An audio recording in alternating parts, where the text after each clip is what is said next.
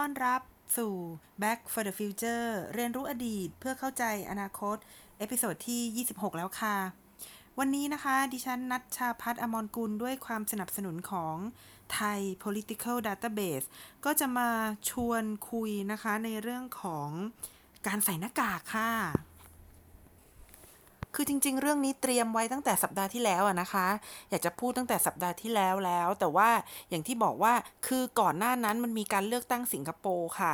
แล้วดิฉันรอหนึ่งสัปดาห์นะคะ เพราะว่าเราจะเจอกันทุกวันจันทร์ นี่การเลือกตั้งสิงคโปร์มันเกิดขึ้นในวันอาทิตย์นะคะ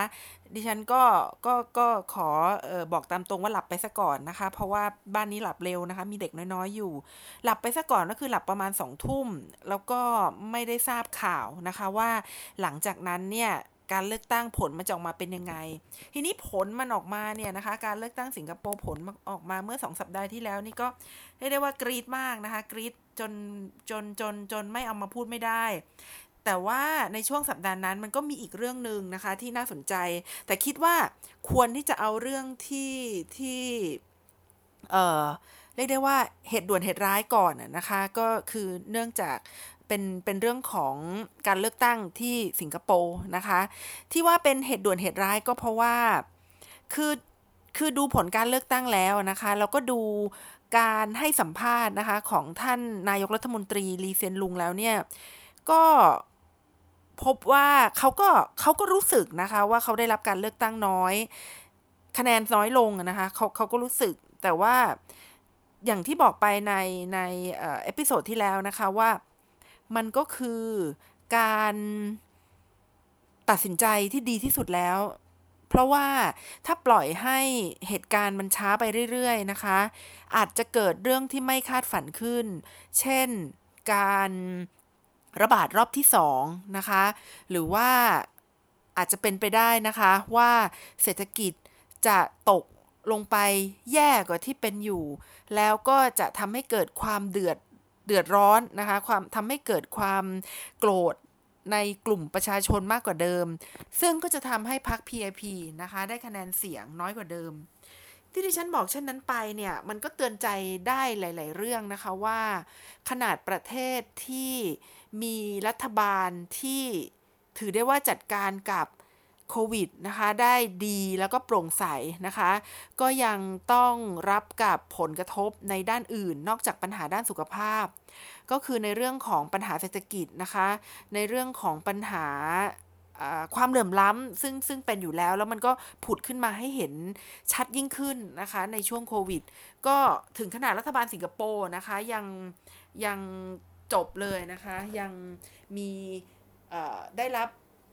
การไม่พอใจนะคะจากประชาชนมากมาย ทีนี้อีกเรื่องหนึ่งที่ดิฉันเตรียมไว้ในสัปดาห์ที่แล้วแล้วก็ไม่ได้พูดนะคะ ก็คือเรื่องของการใส่หน้ากากนะคะ พอดีเมื่อสองวันก่อนเนี่ยดิฉันได้อ่านเเป็นเป็น รู้สึกมาจากข่าวมาจากอังกฤษนะคะ ข่าวมาจากอังกฤษดิฉันไม่แน่ใจว่าเป็น BBC หรือเปล่าแต่ไม่น่าจะใช่ อ๋อจำได้แล้วเป็นรอยเตอร์นะคะรอยเตอร์เนี่ยเขาลงข่าวว่ามีผู้ชายคนหนึ่งเดินช้อปปิ้งนะคะ เดินไม่ได้เดินช้อปปิ้ง เดินอยู่ในย่านช้อปปิ้งของออกซ์ฟอร์ดนะคะของออกซ์ฟอร์ดแล้วก็ในย่านช้อปปิ้งที่ออกซ์ฟอร์ดเนี่ยเขาใส่หน้ากากอันเดียวนะคะเขาใส่หน้ากากอันเดียว ซึ่ง ซึ่งก็ถูกแล้วนะคะ เพราะว่าเขากำหนดว่าทุกคนที่เข้าในร้านเนี่ยนะคะ ต้องใส่หน้ากากนะคะ ทีนี้ดิฉันก็อ่านข่าวนี้แล้วก็คือขำมานะคะ นึกขำในความขี้ประชดนะคะ ของผู้ชายคนนี้นะคะขำในความขี้ประชดของเขาว่า อ๋ออยากใส่ให้ใส่หน้ากากมากงั้นหรืองั้นใส่ก็ได้นะคะ แต่ว่ามันก็เป็นตัวสะท้อนนะคะ เป็นตัวสะท้อนให้ดีว่า ในตะวันตกเนี่ยเขา หรือว่าในอังกฤษเองเนี่ยนะคะเขามองเรื่องการใส่หน้ากากเนี่ยเป็นวัฒนธรรมแปลกปลอมนะคะ วัฒนธรรมแปลกปลอม แต่นี้ก็คือรู้สึกว่าจะเป็นข่าวเมื่อวันวันศุกร์นะคะ เป็นข่าวเมื่อวันศุกร์ก็คือ 2 วันที่แล้ว แต่ว่าเออข่าวคือเมื่อสัปดาห์ที่แล้วเนี่ยเรื่องที่มันสะกิดใจแล้วก็ดิฉันคิดว่าจำเป็นจะต้องเอามาพูดกันนะคะ ก็คือเรื่องของการใช้ความรุนแรง จนกระทั่งเสียชีวิตกันเลยทีเดียวนะคะ คือว่าถ้าจำได้เนี่ยในช่วงประมาณเดือนพฤษภานะคะ เดือนพฤษภาเนี่ยมันมีข่าวนะคะว่ามีเอ่อเอ่อรปภนะคะ พนักงานรักษาความปลอดภัยนะคะ ในรัฐมิชิแกนนะคะ ถูกยิงนะคะ เสียชีวิต โอ้โห เกิดมาจากการเข้าไปห้ามนะคะ ไม่ให้ครอบครัวครอบครัวหนึ่งนะคะ ซึ่งประกอบไปด้วย พ่อแม่แล้วก็ลูกสาวนะคะ เข้าไปในร้านร้านหนึ่ง โดยไม่ใส่หน้ากากนะคะ ก็คือว่ารปภท่านนั้นเนี่ยเขาก็ไปห้ามนะคะ ไปห้ามครอบครัวนั้นไว้ แล้วก็เกิดการมีปากมีเสียงกันขึ้นนะคะ แล้วก็มีการฆาตกรรมกันเกิดขึ้นนะคะ โดยที่ทางรปภผู้นั้นนะคะ เสียชีวิตไป นี่นี่นี่ข่าวเก่าแล้วนะคะ ซึ่งออตอนแรกดิฉันก็ก็ก็ตกใจกับข่าวนี้นะคะ แล้วก็รู้สึกว่ามันเป็นข่าวที่แย่มากนะคะ มันมันไม่น่าจะเกิดขึ้นได้ แต่ว่ามันไม่ใช่ข่าวเดียวสิคะ คือหลังจากนั้นมันก็มีอีกหลายข่าวนะคะที่เกิดขึ้น ส่วนใหญ่เกิดในในในแผ่นดินตะวันตกทั้งนั้นเลยนะคะ เดี๋ยวเราจะมาวิเคราะห์กันในวันนี้นะคะว่าเพราะเหตุใดค่ะ คือเมื่อสัปดาห์ที่แล้วนะคะเป็นเป็นช่วงที่เอ่อเอ่อเกิดเกิดอะไรขึ้นมีผู้ชายคนหนึ่งอะนะคะอายุเอ่า77 ปีนะคะก็อายุไม่น้อยแล้วเลยนะคะอายุ 77 ปีนะคะเป็นผู้ชายที่ อยู่ในเมืองเมืองหนึ่งนะคะในสหรัฐอเมริกานะคะ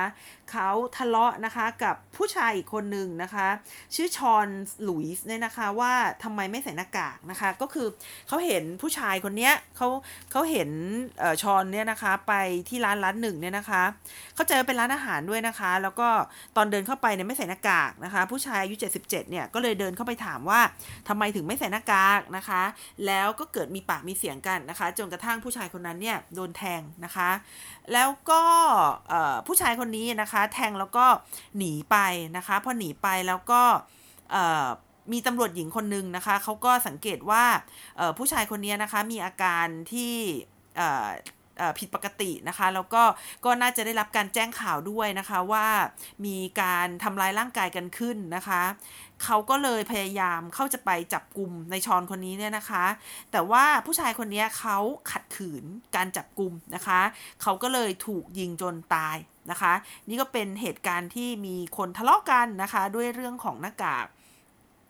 ยังไม่หมดนะคะ ยังไม่หมดสัปดาห์ที่แล้วเช่นเดียวกันนะคะเออขอโทษค่ะสองสัปดาห์ที่แล้วนะคะสองสัปดาห์ที่แล้วก็คือ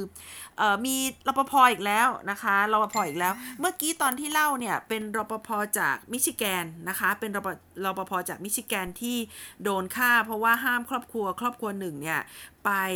เออเออเข้าไปซื้อของนะคะ โดยไม่ใส่หน้ากาก แต่ว่าเมื่อสองสัปดาห์ที่แล้วค่ะ พนักงานรักษาความปลอดภัยนะคะ ในเมืองกาดินาค่ะ คนละเมืองนะคะ จากรัฐลอสแอนเจลิสนะคะ คนละรัฐกันด้วยนะคะเขาทะเลาะนะคะกับคนที่เข้าร้านนะคะ แล้วก็มีการยิงกันเกิดขึ้นนะคะ คนที่ไม่แวมไม่ไม่ไม่สวมหน้ากากนะคะ มีการยิงกันเกิดขึ้นนะคะ แล้วก็ ก่อนหน้านั้นนะคะอีกไม่นานก็คือว่าในฝรั่งเศสนะคะ คนขับรถประจำทางนะคะ ซึ่งก็อายุไม่น้อยแล้วนะคะ อายุ 59 ปีเนี่ยที่พูดถึงอายุเนี่ยก็คืออยากจะเล่าให้ฟังว่า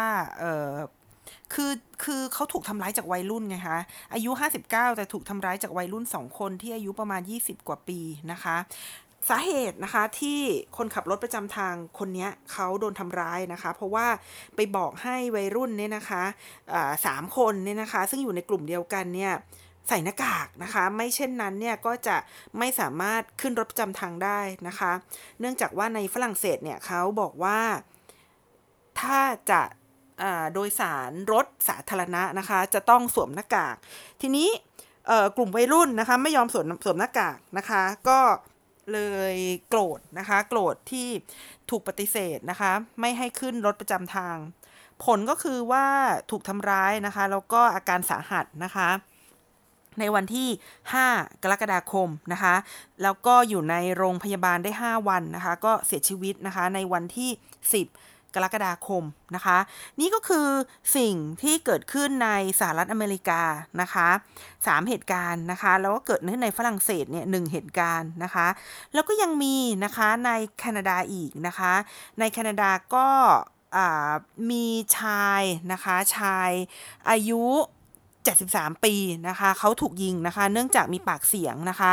กับ คนนะคะ เนื่องจากตนเองเนี่ยไม่ยอมสวมใส่หน้ากากนะคะในร้านขายของนะคะ ทีนี้เอ่อจะบอกว่าข่าวพวกนี้มันมันไม่ใช่ข่าวที่ที่อาจจะ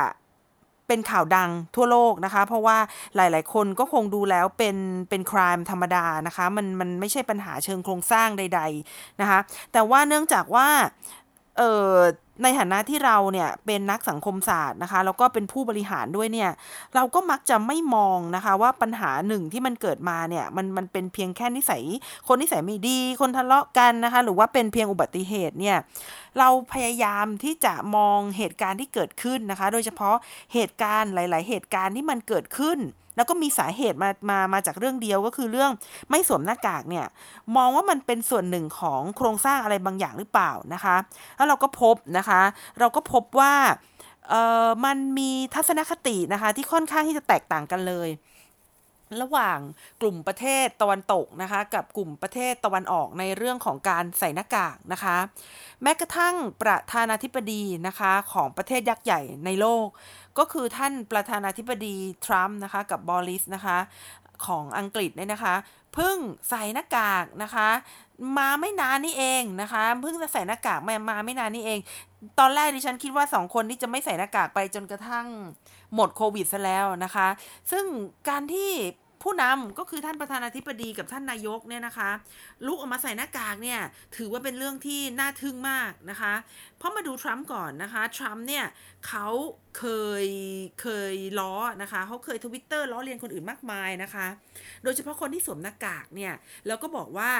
คนที่สวมหน้ากากก็คืออีกฝ่ายหนึ่งนะคะ เป็นกลุ่มคนที่ไม่พอใจในตัวเขานะคะ ถึงแม้ว่าไอ้กรมควบคุมโรคนะคะ หรือว่า CDC ของสหรัฐอเมริกาเนี่ย จะบอกให้สวมหน้ากากก็ตามที แต่ทรัมป์ก็ยังไม่สวมหน้ากากนะคะ นี่คือหมายถึงก่อนหน้านี้นะคะ ส่วนท่านนายกรัฐมนตรีนะคะบอริสของอังกฤษนะคะ ท่านก็เพิ่งจะมาสวมหน้ากากเช่นเดียวกันนะคะ แล้วที่ผ่านมาเนี่ย การที่บอริสเนี่ยไม่สวมหน้ากากนะคะทำให้รัฐบาลของอังกฤษเนี่ยเขาก็รู้สึกอีหลักอีเหลือนะคะ ที่จะทำให้คนสวมใส่หน้ากากนะคะ ในขณะที่ประเทศญี่ปุ่นขอโทษค่ะในขณะที่ประเทศอื่นๆเนี่ยในยุโรปเนี่ยเขายอมสวมหน้ากากกันนะคะ อังกฤษเนี่ยเพิ่งจะบอกว่าให้ใส่หน้ากากในรถนะคะหรือว่า พาหนะโดยสารสาธารณะนะคะ เมื่อเดือนมิถุนายนที่ผ่านมานี้เองนะคะ แล้วก็เพิ่งจะมาบอกว่าการที่จะเข้าร้านต่างๆ ก็เซอรี่สโตหรือว่าร้านต่างๆ เนี่ย ให้ใส่หน้ากากนะคะก็เพิ่งบอกเมื่อไม่นานนี้เองนะคะ ทั้งๆทที่อังกฤษเนี่ยเขาก็ผ่านจุดพีคไปตั้งนานแล้วนะคะ ทีนี้ประเด็นก็คือว่าทำไมนะคะถึงมาเปลี่ยนแปลงในช่วงนี้ได้นะคะ ก็ต้องบอกเลยว่าสาเหตุเพราะว่า ความรู้ความเข้าใจนะคะในเรื่องของหน้ากากเนี่ยมันเปลี่ยนไปนะคะอย่างรวดเร็วมาก มันเปลี่ยนไปอย่างไรนะคะ ลองมาดูดิฉันได้ไปค้นคว้านะคะดูเรื่องของทัศนคตินะคะหรือว่า attitude ในการใส่หน้ากากแล้วเนี่ยก็พบว่ามันมีการเปลี่ยนแปลงค่ะ คือในช่วงกลางเดือนมีนาคมเนี่ยให้เราปักหมุดไว้เลยนะคะว่าในช่วงกลางเดือนมีนาคมเนี่ยเป็นช่วงที่ เป็นการระบาดหนักนะคะของโควิด เราพบว่าในช่วงกลางเดือนมีนาคมเนี่ยนะคะ เป็นจุดสำคัญที่ทำให้ทัศนคติของผู้คนนะคะ เปลี่ยนแปลงไปในเรื่องของการสวมหรือไม่สวมหน้ากากนะคะ โดยพบว่านะคะมีผู้คนเนี่ยใส่หน้ากากมากขึ้นนะคะ ในอิตาลีเนี่ยใส่หน้ากากถึง 83.4%นะคะ ในสหรัฐอเมริกานะคะ ถึง 65.8%นะคะแล้วก็ในสเปนนะคะถึง 63.8%นะคะเนื่องจากว่าความเข้าใจนะคะในเรื่องของไวรัส แล้วก็ความเข้าใจในเรื่องของประโยชน์นะคะของการใส่หน้ากากเนี่ยมีการเปลี่ยนแปลงไปค่ะ แต่ก่อนเนี่ยนะคะแต่ก่อนเนี่ยคนที่จะใส่หน้ากากเนี่ยก็คือคนป่วยนะคะหรือว่าบุคลากรทางการแพทย์เท่านั้นนะคะ แต่ในระยะเวลาต่อมาเนี่ย ก็พบกันว่านะคะโควิดนี่มันประหลาดค่ะ คือคนที่ไม่มีอาการนะคะ ก็สามารถถ่ายทอดโรคได้นะคะ เป็นพาหะได้นะคะ ดังนั้นการใส่แมสนะคะ ก็คือการหยุดยั้งการถ่ายทอดนะคะในเดือนมิถุนายนนะคะ WHO หรือว่าองค์การอนามัยโลกนะคะ จึงได้เปลี่ยนแปลงไกด์ไลน์ใหม่นะคะ ว่าให้ ใส่หน้ากากนะคะดีกว่าไม่ใส่นะคะ ไม่ต้องถกเถียงกันแล้วนะคะ ว่ามันเป็น droplet หรือว่า airborne นะคะ ซึ่งก่อนหน้านั้นเนี่ยบอกว่าเป็น droplet เฉยๆนะคะ เพราะว่าเขาค้นพบว่านะคะประเทศที่ประชากรส่วนใหญ่ใส่หน้ากากเนี่ยจะมีการระบาดของโควิด ต่ำกว่าประเทศที่ประชากรส่วนใหญ่ไม่ยอมใส่หน้ากากนะคะ ก็คือใส่ดีกว่าไม่ใส่ ถ้าไม่ใส่ประชากรก็จะติดโควิด มากกว่านะคะ นอกจากนี้แล้วเนี่ยนะคะก็ย้อนกลับไปดูอีกทีนะคะว่าล่าสุดเนี่ยที่ผ่านมาคือเมื่อสัปดาห์ที่ผ่านมาเนี่ยนะคะประชาชนเนี่ยเริ่มมีความเชื่อมั่นนะคะเริ่มมีทัศนคติที่ดีขึ้นนะคะกับการใส่หน้ากากนะคะ อย่างเช่นไปสำรวจเนี่ยที่สิงคโปร์เนี่ยนะคะ ซึ่งสูงสุดเนี่ยประชาชน 90%นะคะมีทัศนคติที่โอเคนะคะที่ดีกับการใส่หน้ากากนะคะ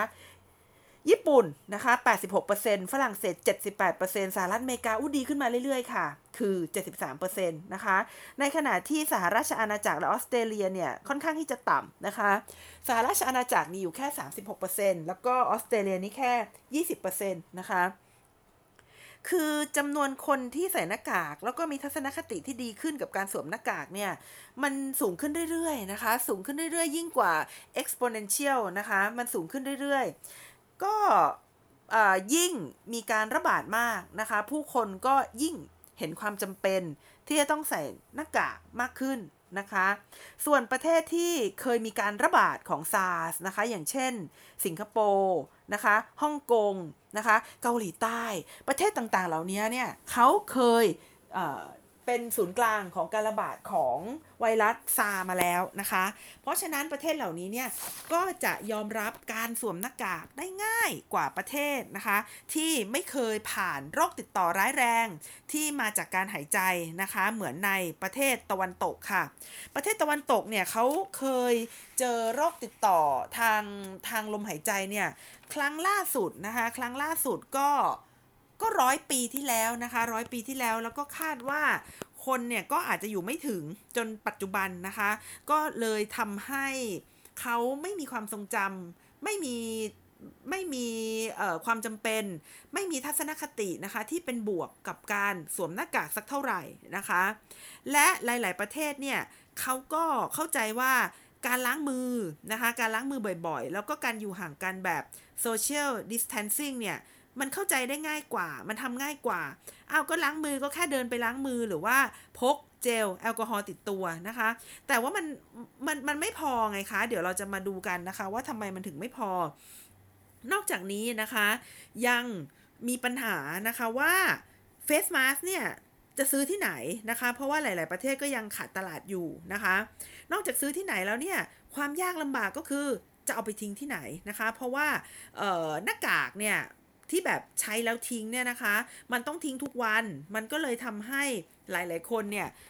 ไม่มีความสะดวกนะคะ ว่าซื้อก็ไม่รู้จะซื้อที่ไหนนะคะ แล้วทิ้งก็ไม่รู้ว่าจะทิ้งที่ไหนนะคะ นอกจากนี้เนี่ยหน้ากากเนี่ยโดยส่วนใหญ่แล้วก็ใส่แล้วจะอึดอัดด้วยนะคะ ใส่แล้วจะอึดอัดทำให้หลาย ๆ คนปฏิเสธ การสวมหน้ากากนะคะ ส่วนรัฐบาลเนี่ยนะคะบางบางประเทศเนี่ยก็ไม่สนับสนุนนะคะ เพราะว่ากลัวว่าบุคลากรทางการแพทย์จะไม่มีใช้ค่ะ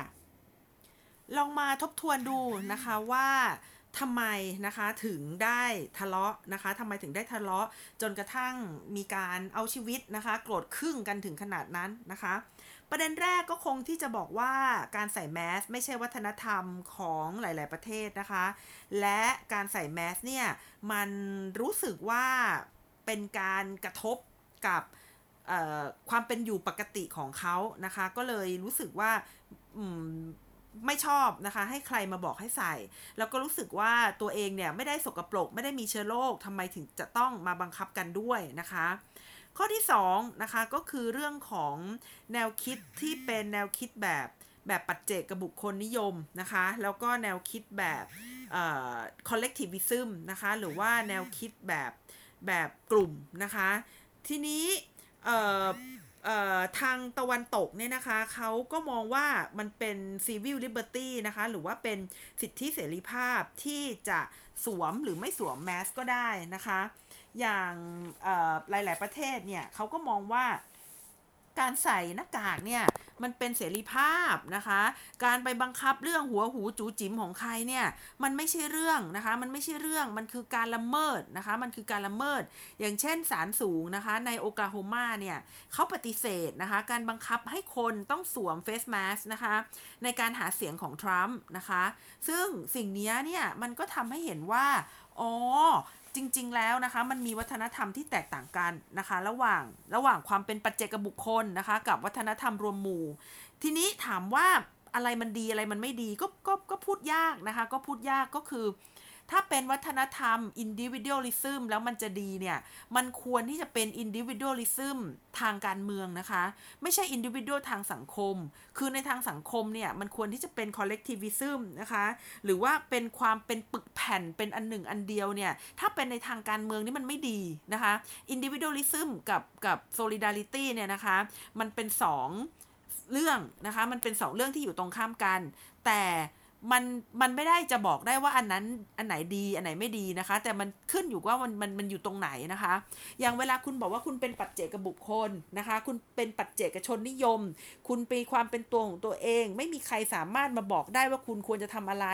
อันนี้ถูกต้องนะคะ แต่ว่าไปใช้ในเรื่องทางการเมืองนะคะ ไปใช้เวลาคุณลงคะแนนเสียงเลือกตั้งนะคะ เอาไว้ ใช้เวลาคุณจะไปทำสิทธิทางการเมืองของคุณ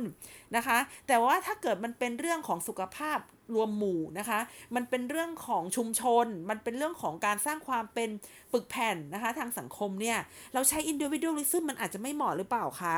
มันควรจะใช้เรื่องอื่นนะคะ มันควรจะใช้เรื่องอื่นก็คือในเรื่องของเอ่อเอ่อความเป็นวัฒนธรรมรวมหมู่ หรือว่า collectivism นะคะ จะดีสักกว่านะคะ ประการที่ 3 ค่ะ ในอดีตนะคะในอดีตเนี่ยยังไม่เห็นผลชัดเจนนะคะยังไม่เห็นผลชัดเจน เพราะว่าอะไรนะคะ เพราะว่าดิฉันจำได้นะคะว่าตอนแรกเนี่ยประมาณช่วงเดือนมีนาคมเนี่ยนะคะที่ดิฉันอ่านข่าวเนี่ยนะคะ ซึ่งเป็นช่วงที่ดิฉันกลัวที่สุดนะคะแล้วก็เป็นช่วงที่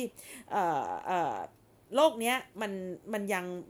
ใหม่มากแล้วก็ยังไม่เป็นที่รู้จักกันนะคะ ดังนั้นไม่ว่านะคะไม่ได้ว่าไม่ได้ว่าแต่ก็ขอบันทึกไว้นะคะว่า WHO เนี่ยเขาออกไกด์ไลน์ออกมานะคะเขาออกไกด์ไลน์ออกมาว่าคนที่สวมหน้ากากเนี่ยควรจะมีแค่ 2 ประเภทเท่านั้นนะคะ ก็คือว่า คนที่ป่วยนะคะกับคนที่รักษาคนป่วยเป็นโควิดนะคะ บางด้านถ้าคุณเป็นคนธรรมดาคุณเป็นคนปกติคุณไม่ต้องใส่ อยากจะบอกเลยว่าตอนที่ได้ฟังครั้งแรกก็เชื่อเหมือนกันนะคะ อยากจะบอกเลยว่าตอนที่ได้ฟังครั้งแรกเนี่ยจริงๆเราได้ฟังเรื่องนี้ก่อนเดือนก่อนที่ WHO จะออกมาอีกนะคะ ก็คือไปฟังคุณหมอนะคะ คนหนึ่งนะคะ คุณหมอคนหนึ่งไม่บอกหรอกว่าใครนะคะ คุณหมอคนนั้นนะเขาบอกว่าหลักการก็คือให้เฉพาะคนที่ป่วยเนี่ยใส่หน้ากาก นะคะ เพื่อที่จะได้ให้คนส่วนใหญ่ในสังคมเนี่ยไม่ต้องใส่หน้ากาก เพราะว่าอย่างในสังคมนะคะ คนคนที่ป่วยเนี่ยมันมีน้อยกว่าคนที่ไม่ป่วยอยู่แล้ว ถ้าเกิดให้ทุกคนใส่นะคะให้ทุกคนใส่มันก็ไม่เกิดประโยชน์อะไร ควรที่จะให้คนที่ป่วยต่างหากนะคะ ที่เป็นคนใส่คนอื่นๆ ก็จะได้ไม่ต้องใส่นะคะ แล้วที่บอกว่าให้คนที่ป่วยใส่หน้ากากเนี่ยมันก็สอดคล้องกันกับเหตุผลนะคะ ที่ทำไมคนญี่ปุ่นถึงใส่หน้ากากเดี๋ยวเดี๋ยวเดี๋ยวจะไปเล่าให้ละเอียดในตอนในตอนญี่ปุ่นท้ายท้ายเอ่อพอดแคสต์นี้นะคะ เดี๋ยวจะไปเล่าให้ละเอียด แต่ว่าเอาตอนนี้ก่อนว่าคนที่ป่วยเนี่ยนะคะเขามีแนวโน้มที่จะทำให้คนอื่นเนี่ยติดโรคได้นะคะ เพราะฉะนั้นให้คนที่ป่วยดีกว่า แล้วก็ให้คนที่รักษาคนที่ป่วยก็คือคนที่อยู่ใกล้ชิดกับคนที่ป่วยเท่านั้นนะคะ ถึงจะใส่หน้ากาก แต่ว่า guideline นี้เนี่ยนะคะ มันเป็น guideline ที่ใช้ได้ในกรณีที่เหมือนกับที่หมอเขาพูดให้ฟังอะค่ะว่าใช้ได้ในกรณีที่มีคนป่วยน้อยคนไม่ป่วยเยอะค่ะ และก็ใช้ได้ในกรณีที่ไม่เอ่อ การระบาดจะเกิดขึ้นก็ต่อเมื่อคนแสดงอาการป่วยแล้วนะคะ แต่เมื่อการเวลาผ่านมาเนี่ยมันทำให้เห็นว่าคนที่ไม่ป่วย คนที่ปกติเนี่ยนะคะเดินไปเดินมาเนี่ยก็อาจจะมีโควิดอยู่กับตัวนะคะ คนที่ปกติเนี่ยอาจจะมีโควิดอยู่กับตัวก็ได้ แล้วก็อาจจะหายไปได้เองก็ได้ แล้วในช่วงที่เขามีโควิดอยู่กับตัว แล้วก็ไม่ได้ไอไม่ได้เป็นอะไรนี่แหละที่สำคัญนะคะ เพราะว่าเป็นช่วงที่สามารถนำโควิดไปติดให้กับคนอื่นๆได้ง่ายนะคะ ตอนหลังตอนหลังเนี่ยนะคะถึงได้เปลี่ยนแปลงนะคะ เนื่องจากว่า ทราบว่านะคะอันอันนี้ดิฉันก็ยังไม่ได้ยังไม่ได้เห็นเขาพูดชัดๆนะคะ แต่ว่าวันก่อนเนี่ยได้ฟังหมอยงนะคะ ให้สัมภาษณ์หมอยงบอกว่ามันเป็นแอร์บอลนะคะ ก็คือว่าไม่ใช่ว่า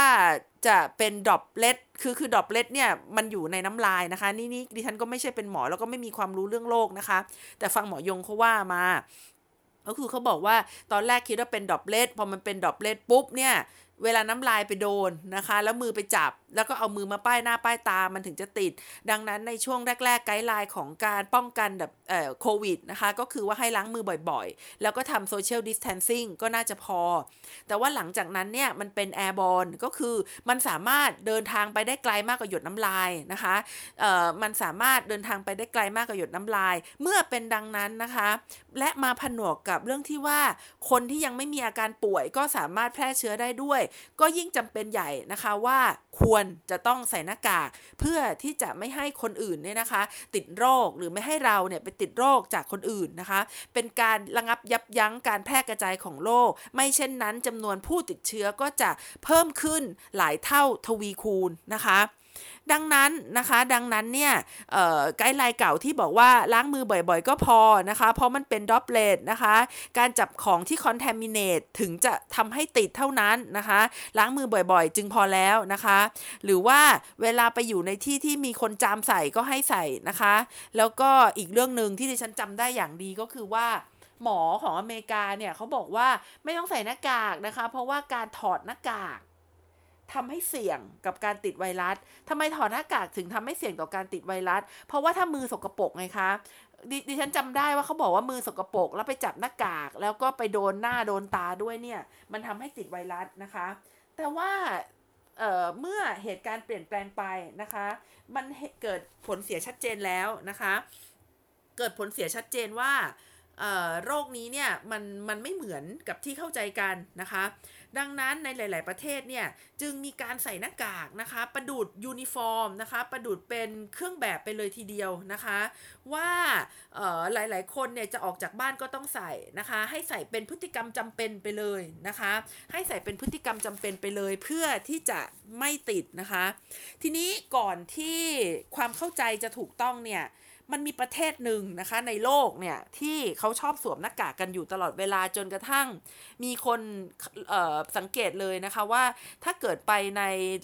สถานที่สาธารณะนะคะ เช่น โรงเรียนนะคะ มหาวิทยาลัยนะคะ หรือว่า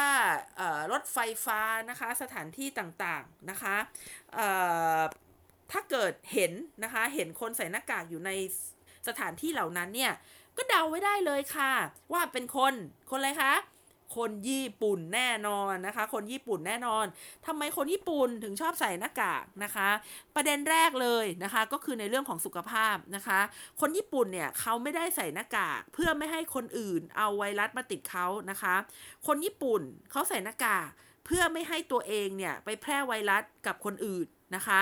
ดังนั้นนะคะเมื่อ 10 10เอ่อ10 10 17 ปีนะคะที่ผ่านมาเนี่ยในปี 2003 นะคะ ที่มีซาร์ระบาดนะคะ แต่ว่าญี่ปุ่นเนี่ยไม่มีเรคคอร์ดเลยนะคะ เพราะว่าญี่ปุ่นเนี่ยเขา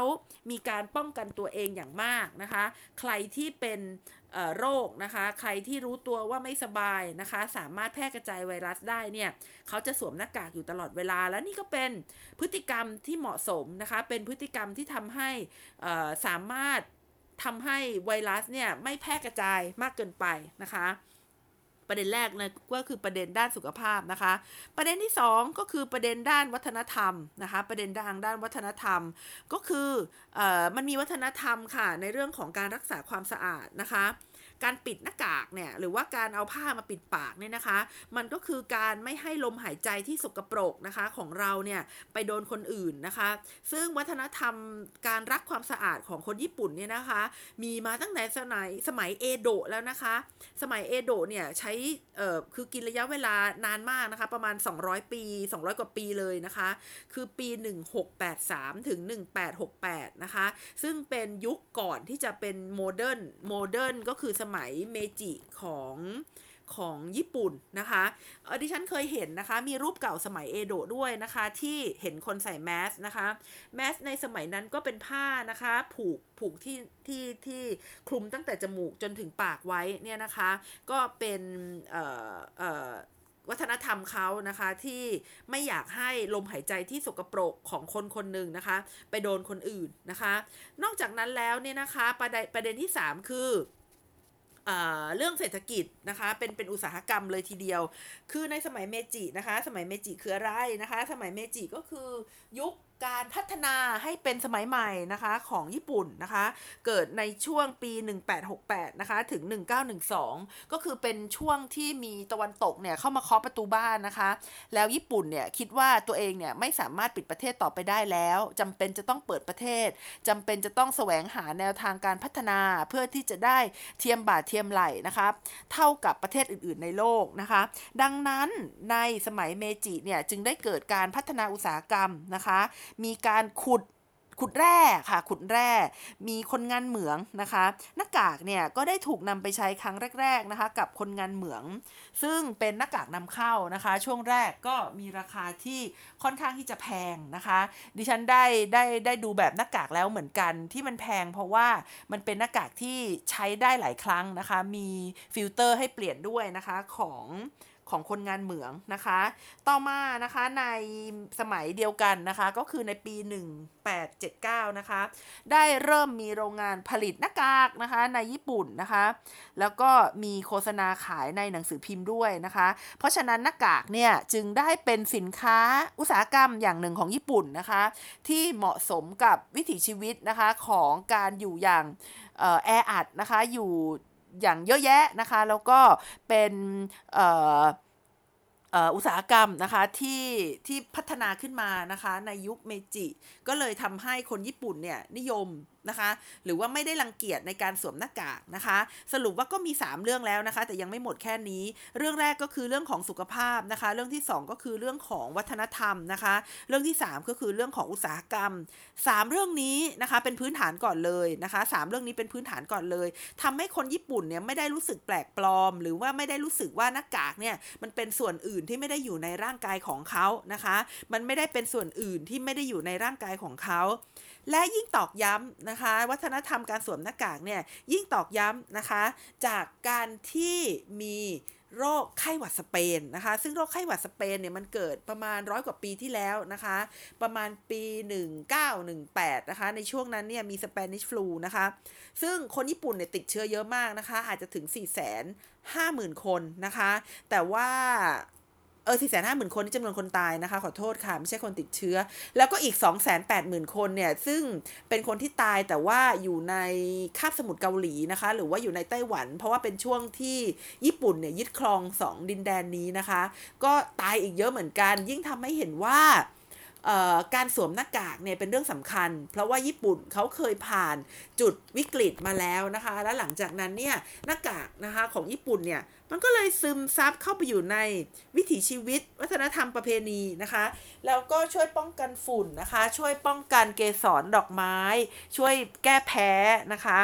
แล้วก็ยังกลายเป็นแฟชั่นนะคะ แล้วก็มีคนเขาพูดกันด้วยนะคะว่าการใส่หน้ากากเนี่ย ช่วยให้ผู้หญิงที่ไม่ได้แต่งหน้าออกจากบ้านนะคะ อาจจะลืมหรือว่าอาจจะไม่ชอบแต่งเนี่ยนะคะ สามารถใช้หน้ากากเนี่ยปกปิดใบหน้าได้แล้วก็จะได้ทำให้สวยแม้กระทั่งเห็นแค่สายตาค่ะค่ะวันนี้ก็อย่างที่ได้บอกนะคะว่ามาพูดเรื่องหน้ากากแล้วก็ไม่ได้เป็นวันที่หนักหนาอะไรนะคะ เพราะว่าหนักมาหลายวันแล้วนะคะ ก็เป็นอีกหนึ่งใน episode นะคะ